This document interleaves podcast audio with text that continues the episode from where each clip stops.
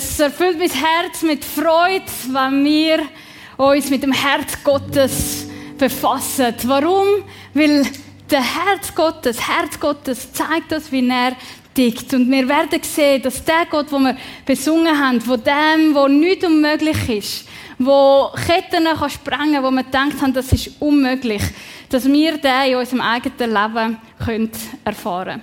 Für die, die mich nicht kennen, mein Name ist äh, Stefania Muale. Ähm, ich habe geheiratet, wunderschön. Ähm, genau, ja, gut. Genau. Ich bin Jugendpastorin im Impact und es freut mich sehr, dass ich diese Serie mit euch heute Morgen kann starten kann. Warum sollen wir uns mit Gottes Herz auseinandersetzen? Ich habe festgestellt, dass je besser ich jemanden kenne, je, je mehr ich über, über die Person herausfinde, desto mehr bin ich fasziniert und desto mehr wächst auch mein Vertrauen und meine Liebe. Und genau so ist es mit Gott. Je mehr wir uns mit ihm auseinandersetzen und je mehr wir verstehen, was er wirklich hat, wie er tickt, desto mehr wird unser Vertrauen zu ihm wachsen und unsere Liebe zu ihm. Und wir werden den lebendigen Gott mit in unserem Alltag erfahren. Und das wollen wir, weil wir wollen nicht nur über ihn hören, sondern wir wollen von ihm hören. Und ähm, genau, darum freue ich mich. Wie kann man Gottes Herz kennenlernen. Gottes Herz kann man entdecken durch die Bibelgeschichte zum Beispiel, oder? Wenn wir jetzt vom 1. Mose bis zu der Offenbarung schauen, dann sehen wir wie ein roter Faden, der sich durchzieht, wo Gottes Charakter immer wieder hervorkommt. Das ist ein Weg. Ein anderer Weg ist zum Beispiel durch Gleichnis. Und ähm, nächsten Sonntag, am 6. März, wird uns der Martin Hof ähm, Gottes Herz offenbaren durch das Gleichnis vom verlorenen Sohn. Also es wird so gut, dass sogar der Fernseher kommt, SRM kommt filmen. ja, ich darf mich darauf freuen. Und ein anderer Weg ist auch durch seine Namen. Und spannend ist, dass Gott in der Bibel über 52 Namen hat. Und jeder Name zeigt einen Aspekt von seinem Charakter. Und mit all dem, was in der Welt äh, um sich geschieht, habe ich mich gefragt, welchen Namen können wir anbeten in unsicheren Zeiten? Welchen Namen können wir anrufen, wenn wir mitten in einer Krise drin sind? Weil das Leben, das wissen wir alle, ist voller Krisen. Und du sagst, ja, ich bin gerade aus einer raus, so mehr oder weniger lebendig. Ich schnaufe noch. Die anderen haben schon Angst vor was wird kommen und äh, decken sich zu, ist auch voll mit, äh, okay. Aber das, was wir ja wissen wollen, ist erstens, wie können wir Gott in so einer Krise erleben?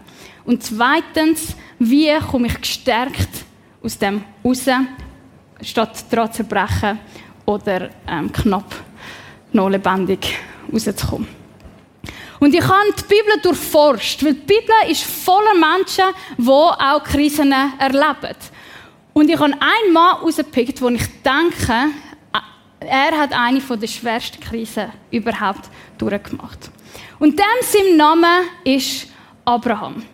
Und Abraham ist so berühmt, er ist einer der Glaubenshelden, dass er sogar in allen drei Weltreligionen vorkommt. Der Judentum kennt ihn, der Islam kennt ihn und auch das Christentum. Was ist denn so speziell an ihm gewesen? Er ist mit 75 ist er von Gott gerufen worden. Er hat gesagt, Abraham, Abraham, gang in das Land, das ich dir zeigen werde. Und ich werde deinen Namen groß machen. Und aus dir werden alle Völker entstehen. Du wirst der Vater aller Nationen sein. Was für ein Versprechen. Und Abraham ist losgezogen. Und spannend war, er ist losgezogen, ohne ein Kind zu haben. Weil er ist mit seiner wunderschönen Frau Sarah verheiratet war, aber sie haben kein Kind können gebären. Und Abraham und Sarah, sie sind zwei schlaue Köpfe und die haben gedacht, ach, komm, wir helfen Gott ein bisschen an, weil das ist das, was wir machen, äh, tagtäglich, wir helfen Gott ein bisschen an. Und ähm, und äh, äh, der Abraham hat dann noch Hagar, das ist die Magd von der Sarah genommen und hat sie geschwängert und dann gesagt, das ist jetzt das Versprechen von Gott, das ist der Sohn. Ähm, und er hat ihn Ismail genannt. Aber Gott hat ihm gesagt, nein, es ist nicht der Ismael, sondern ich werde einen Sohn von dir und der Sarah gebären. Und das wird der sein, wo der Vater von vielen Nationen wird sein nach dir. Und tatsächlich ist das passiert mit 90, wo Sarah 90 war. Arme Frau, nein. Als Sarah 90 war, hat sie das Baby bekommen und der Abraham war 100 und sie haben das Wunder Gottes können anlangen und sie haben mit dem spielen und, und sie haben ihm gelernt laufen und, und es ist wirklich fassbar gewesen. Es ist fassbar gewesen, dass für Gott kein Ding unmöglich war. Und der Abraham ist in seinem Höch drinnen, doch eine Nacht ändert alles. Wir lesen zusammen zum 1. Mose 22. Einige Zeit später stellte Gott Abraham auf die Probe. Hebräisch Nisa. Abraham, rief er. Ja, Herr. Das hebräische Wort Nisa, das steht für auf die Probe stellen. Jetzt, Hebräisch hat viele andere Wörter, aber der Verfasser von der Geschichte hat explizit das Wort genützt. Warum? Weil das Wort setzt den Fokus auf den Abraham, der, der angesprochen ist.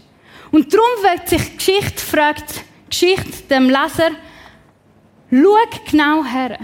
Schau genau her und schau, wie der Abraham wird handeln. Weil aus dem heraus werden wir lernen, wie wir durch Krisen bestehen können und Gott mit drin erleben können. Also, wir lesen weiter. Jetzt kommt Gottes Auftrag. Nimm deinen einzigen Sohn Isaac, den du so lieb hast, und geh mit ihm ins Land Moria.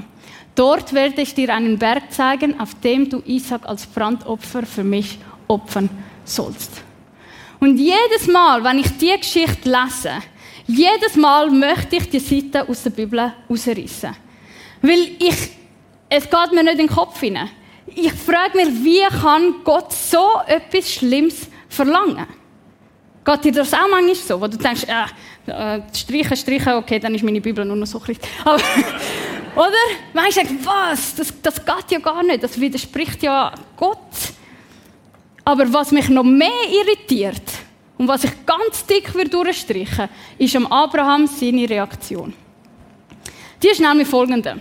Am nächsten Morgen, er hat gut ausgeschlafen, stand Abraham früh auf, also doch nicht so früh äh, lang ausgeschlafen, aber stand Abraham früh auf und spaltete Holz für das Opferfeuer. Dann belud er seinen Esel und nahm seinen Sohn Isaac und zwei seiner Knechte mit. Gemeinsam zogen sie los zu dem Gebirge, das Gott Abraham genannt hatte. Und wenn du das so liest, hast du das Gefühl, ah, der Abraham geht auf einen schönen Sonntagausflug. Er nimmt seine Familie mit an Lützelsee zum Grillieren und, nein, kein Fisch, dort fischen, aber ähm, sicher ein feines Sandwich essen, oder? Ich meine, er ist aktiv, er steht auf, er spaltet Holz, er packt den Isaac an der Hand und sagt, komm mit mir, es passiert nichts. Äh, wir gehen jetzt einfach mal Gott anbeten. Immerhin war er schlau genug, um äh, seiner Frau nichts von dem zu erzählen.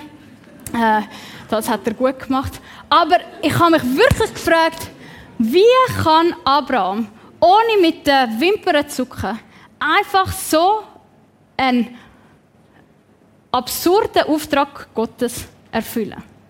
Ich in seiner Situation hätte ganz sicher mit Gott verhandelt, hätte alle Dämonen weggewiesen im Namen Jesus, weil das kann sicher nicht sein. Oder? Das geht doch gar nicht. Und trotzdem hat Abraham das gemacht.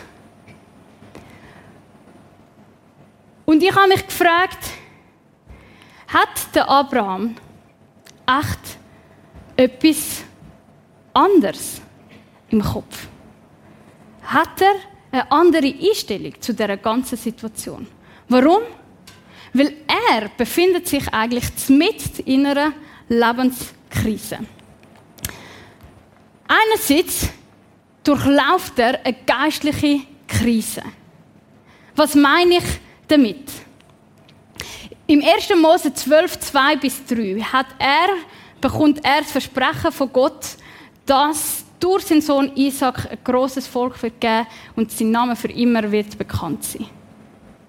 Das heißt, Gott hat ihm etwas versprochen und jetzt soll er das einfach wieder aufgeben? Ist das der gleiche Gott? Zweitens, in der ersten, unter den ersten zehn Kapiteln der Bibel sagt Gott ganz klar im 1. Mose 9,6, du sollst kein Mensch töten, weil ein Mensch ist heilig, weil er das Ebenbild von Gottes ist. Darum sollst du keinen Mensch töten. Und später noch, im 3. Mose 18, 21, ist er noch expliziter und verbietet explizit, dass Kinder für Götter geopfert werden. Warum? Weil das ist in diesen Völkern rundherum, bei den Kananiter, Philister, äh, Mesopotamiter, allen möglichen Völkern, die es rundherum gegeben hat, ist das gang und gäbe gewesen, dass man sein Kind opfert für Gott, um äh, seine Gnade und sein Erbarmen zu erflehen. Und Abraham ist da und denkt, ist das der gleiche Gott? Geht das überhaupt auf? Und vielleicht bist du auch schon in einer Situation gewesen, wo du denkst, hä? Kann das der gleiche Gott sein? Zweitens ist er auch in einer emotionalen Krise. Wir lesen immer wieder darum, wie Abraham seinen Sohn geliebt hat. Er hat Abraham, äh, den Isaac geliebt. Er ist nicht einfach ein Nerviger gewesen, wo man einfach mal einen Schlussstrich ziehen damit er äh, rieget, sondern er hat ihn geliebt. Aber er hat nicht nur den Isaac geliebt, sondern er hat auch Gott geliebt. Und plötzlich ist er da mit seinen Emotionen in einem Twist. Wer, wie soll er gehen? Gott gegen Isaac. Geht das auf? Dann befindet er sich in einer sozialen Krise. Sein Umfeld hat ihn gekannt. Sie haben gewusst, dass auf dem Mann etwas Spezielles liegt. Dass Gottes Hand auf seinem Leben ist. Und sie haben irgendwie geahnt, dass aus ihm ein großes Volk wird geben. Und dass sein Name für immer wird bekannt sein. Doch, wie wird sein Name bekannt sein? Als der große Abraham oder als der, was sein Sohn geopfert hat? Und allerletzt natürlich das Wichtigste, Beziehungskrise. Wie könnt ihr überhaupt seiner Frau äh, in die Augen schauen? Ich habe ein bisschen nachgeforscht und ist, äh, ich glaube, in der, ähm, in der jüdischen Auslegung gibt es eine Geschichte, wo, wo der, der Isaac nicht stirbt, aber äh, wenn er zurückkommt und sie das der, der Sarah erzählt, dann schreit sie laut sechsmal ah, ah, ah, ah, ah, und dann stirbt sie. Also, es war real gewesen, oder, der Schock, dass, äh, ja, wenn man ohne Kind zurückkommt. Also, er befindet sich mit in einer Krise. Und was ich so erlebe, dass wenn äh, ich eine Krise habe, was sie auch ist, sei sie geistliche, finanzielle, ähm, äh, Beziehungskrise, was auch immer das ist, dann sehe ich nur so viel. Ich sehe all das, was nicht gut ist. Ich sehe schwarz um mich herum. Meine Gedanken werden immer negativer und negativ und es ist wie eine Spirale, wo, wo man sich drin kann reinsteigern und du schaust um und du merkst, ja, alle anderen sind auch im Seich wie ich äh, und äh, es kann mir niemand mehr helfen und die, die, die Lage ist äh, aussichtslos. Kennt ihr das? Ja. Gut. Gut, oder? Und der Abraham hat auf allen Ebenen das so erlebt. Und trotzdem scheint er anders ticken. Sie haben nämlich drei Tage gehabt, bis sie zu dem Berg angekommen sind. Und in dieser Zeit hat er ähm, nichts geschwätzt, sondern viel gedacht. Aber es scheint so, dass sein Fokus nicht auf der Krise ist, sondern auf etwas anderes. Sie kommen an und dann sagt Abraham zu seinen Knechten, bleibt ihr hier mit dem Esel.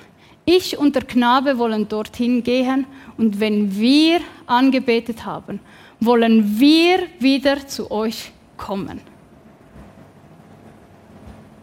Noch bevor irgendetwas an Lösung, Vorschlag oder Perspektive äh, um ihn herum gegeben hat, sagt er und spricht zu seiner Situation. Wir, Isaac und ich, wir werden wieder zurückkommen. Wir werden von dem Berg wieder zurückkommen, nachdem wir Gott zusammen angebetet haben. Und wir werden alle vier mit euch zwei Knechten und dem Eseli wieder zurückgehen. Er sieht etwas, was es nicht gibt. Und sein Vertrauen, sein Glaube ist so stark, dass es sich auch im Gespräch mit seinem Sohn zeigt. Der fragt ihn nämlich, Vati, fragte Isaac, ja, mein Sohn, Feuer und Holz haben wir, aber wo ist das Lamm für das Opfer? Und seine Antwort ist, Gott wird schon dafür sorgen, mein Sohn. Und schweigend gingen sie weiter. Er sagt, Gott wird schon sorgen. Gott wird schon sorgen. Gott wird einen Weg machen in dieser Situation, wo wir nicht verstehen, weil du bist genauso in der Scheiße wie ich. Entschuldigung für die Sprache. Aber Gott wird einen Weg machen. Gott wird schon sorgen. Und es scheint so, als ob er verstehen würde, dass das eine Situation ist, wo nur Gott einen Weg drin kann machen. Das ist so eine Situation, wo wir vorher besungen haben in dem, in dem Lied, wo, wo, wo sich nicht bewegen kann, wo, wo ein Berg vor einem steht. Und doch glaubt er, dass sein Gott einen Weg kann machen Und später im Hebräerbrief wird sein Glaube folgendermaßen beschrieben. Abraham glaubte so unerschütterlich an Gott, dass er sogar bereit war, seinen einzigen Sohn Isaac zu opfern, als Gott ihn auf die Probe stellte. Und das, obwohl ihm Gott ein Versprechen gegeben und gesagt hatte, die Nachkommen deines Sohnes Isaac werden das auserwählte Volk sein. Und jetzt kommt Abraham, traute es Gott zu, dass er Isaac sogar von den Toten auferwecken könnte. Und bildlich gesprochen hat Gott Isaac das Leben auch noch einmal geschenkt.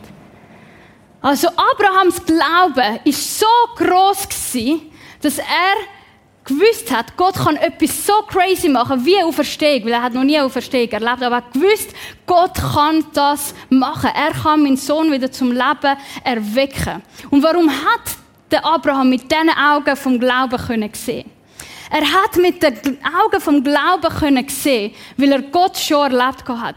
Der Isaac selber, sein eigenes Fleisch und Blut, ist schon ein Beweis gewesen, dass für Gott nichts unmöglich ist. Ich meine, wer bekommt noch in diesem Alter ein Kind? Dann ist er zweimal aus Ägypten befreit worden von, von Gott, obwohl es ihm dort richtig schlecht hätte gehen können. Und, und er hat Gottes Wunder wieder und wieder und wieder und wieder erlebt. Er hat gesehen, für Gott ist kein Ding unmöglich. Und ein bisschen vorher sagen sie auch, Abraham konnte so handeln, weil er auf eine Stadt mit festem Fundament wartete, deren Bauherr und Schöpfer Gott selbst ist. Und da geht es um Jerusalem, die himmlische Stadt. Er können mit seinen Augen vom Glauben weiter sehen. Er können sehen, dass aus dieser schlimmen Situation, die er erlebt hat, die er erfährt, wo er sich drin befindet, er hat gewusst, Gott kann da durchbrechen. Gott kann da scheinen. Gott kann da etwas machen, was es noch gar nie gegeben hat. Und mit seinem Glauben hat er das ganze Bild gesehen. Statt nur das da unten. Und er hat gesehen, es kann weitergehen. Und sein Glauben, weil er Gottes Herz kennt hat, weil er gewusst hat, Gott kann nicht von heute auf morgen einfach seine Stimmung wechseln und sein Versprechen auflösen, dass aus ihm kein großes Volk wird geben. Das entspricht nicht Gott. Und weil er das gewusst hat, hat Gott sich dem auch so gezeigt.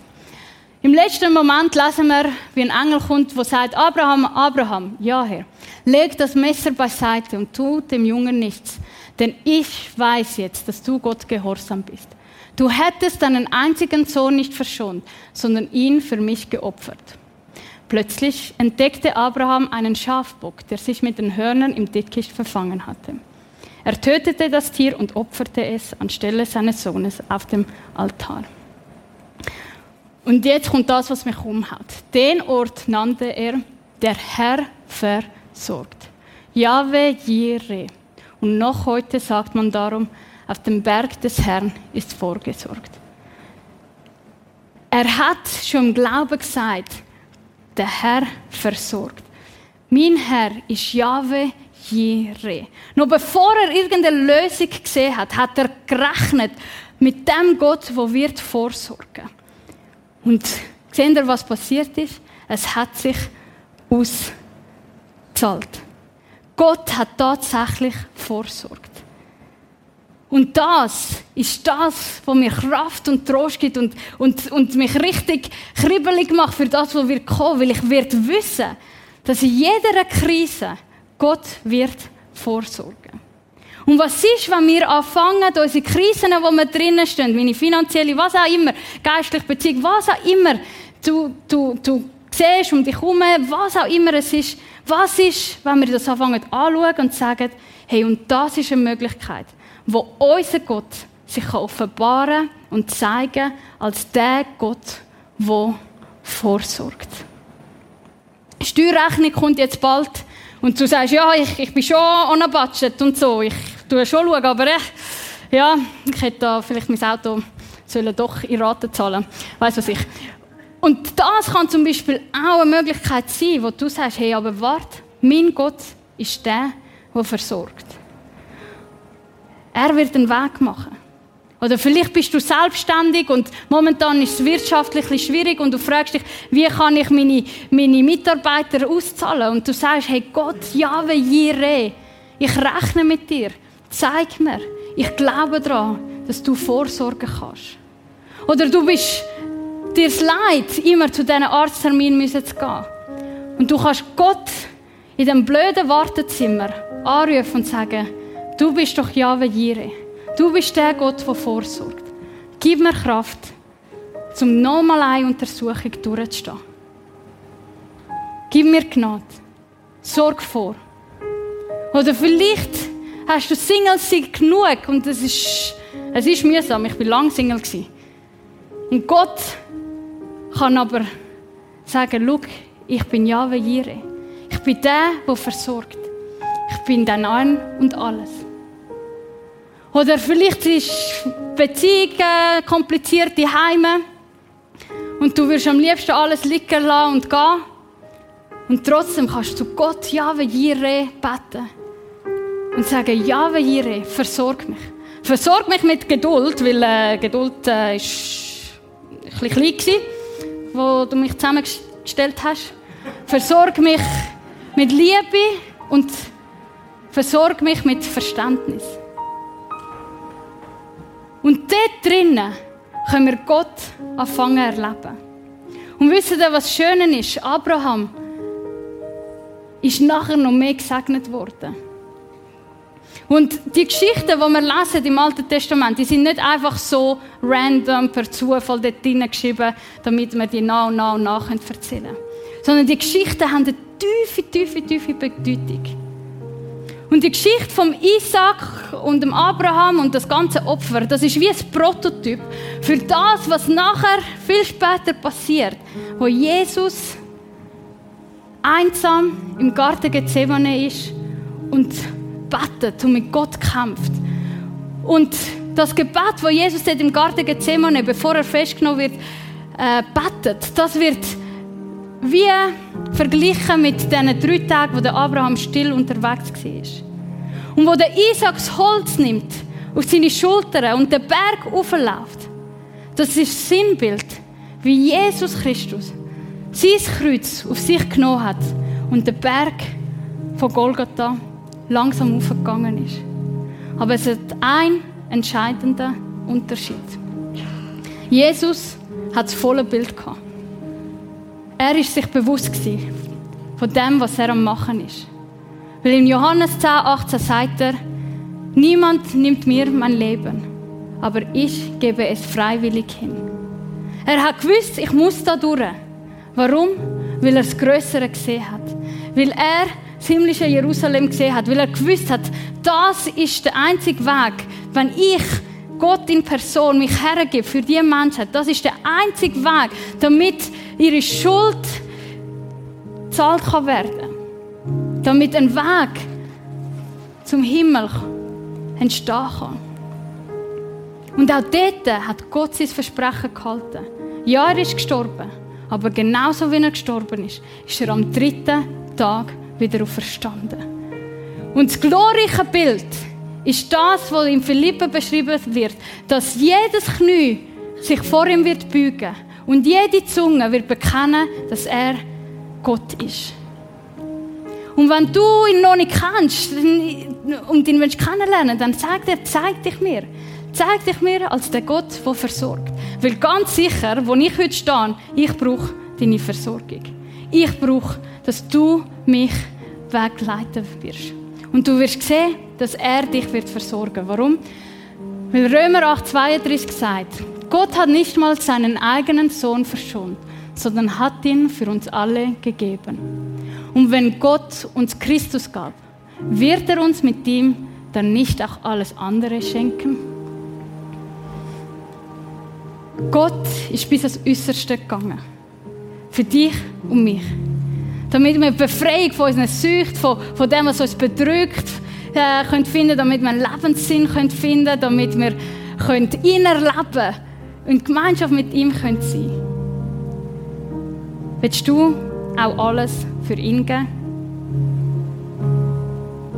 ich habe mir überlegt, was wäre, wenn wir eine Kirche, eine Gemeinde wären, durch alle Generationen, die sagt, in Zeiten von Krisen stecke ich meinen Kopf nicht in den Sand, sondern ich nehme die Krise und ich sage, und das ist eine Möglichkeit, dass ich Gott kann erfahren als der, der versorgt. Und wisst ihr, was dann passiert?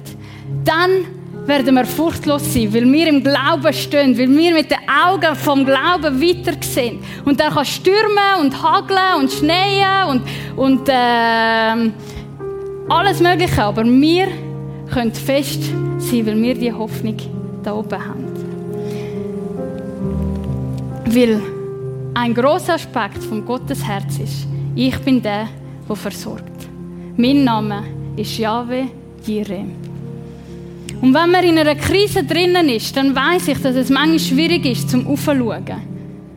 Und ich bin so froh, dass wir nicht alleine sind, sondern dass wir viele Christen und Christinnen haben, die für uns sehen können, die für uns glauben können, die für uns beten können. Und wir haben ein super Gebetsteam da vor Ort äh, im Saal und auch im Kino, wo nach dem Gottesdienst sehr gern für dich wird beten. Und ein Ding, das mir hilft, wenn ich da ein in dem Trubel drinnen bin, wo mir hilft, um meine Augen vom Glauben aufzuheben und weiterzusehen, ist mich daran zu erinnern, was Gott schon alles Gutes für mich da hat. Und es gibt ein Lied, das wir zusammen mit dem Gospel Collective werden singen, wo genau von dem behandelt, wie Gottes Güte nie aufgehört hat, wie Gottes Güte mein ganzes Leben lang treu war. Und wenn wir zurückschauen, dann werden wir sehen, ja, er ist tatsächlich treu gewesen. Und ich ermutige euch, nach dem Gottesdienst, erzählt einander von dem. Weil so wird unser Glauben gestärkt und auf das können wir schauen, was wirklich zählt. Ich möchte zum Schluss beten. Vater, ich danke dir, dass du erfahrbar bist, dass du uns dein Herz immer und wieder zeigen willst. Danke, dass dein Name Yahweh Jireh ist, der Gott, der versorgt. Und du kennst jeden Einzelnen, der da ist, der vor einem Livestream ist, der, der im Kino ist und deine Versorgung braucht. Und ich bitte dich, dass du unseren Glauben stärken und dass du dich uns in den kommenden Wochen wirst zeigen als der Herr, der versorgt. Wir loben und preisen dich und lieben deinen Namen. Amen.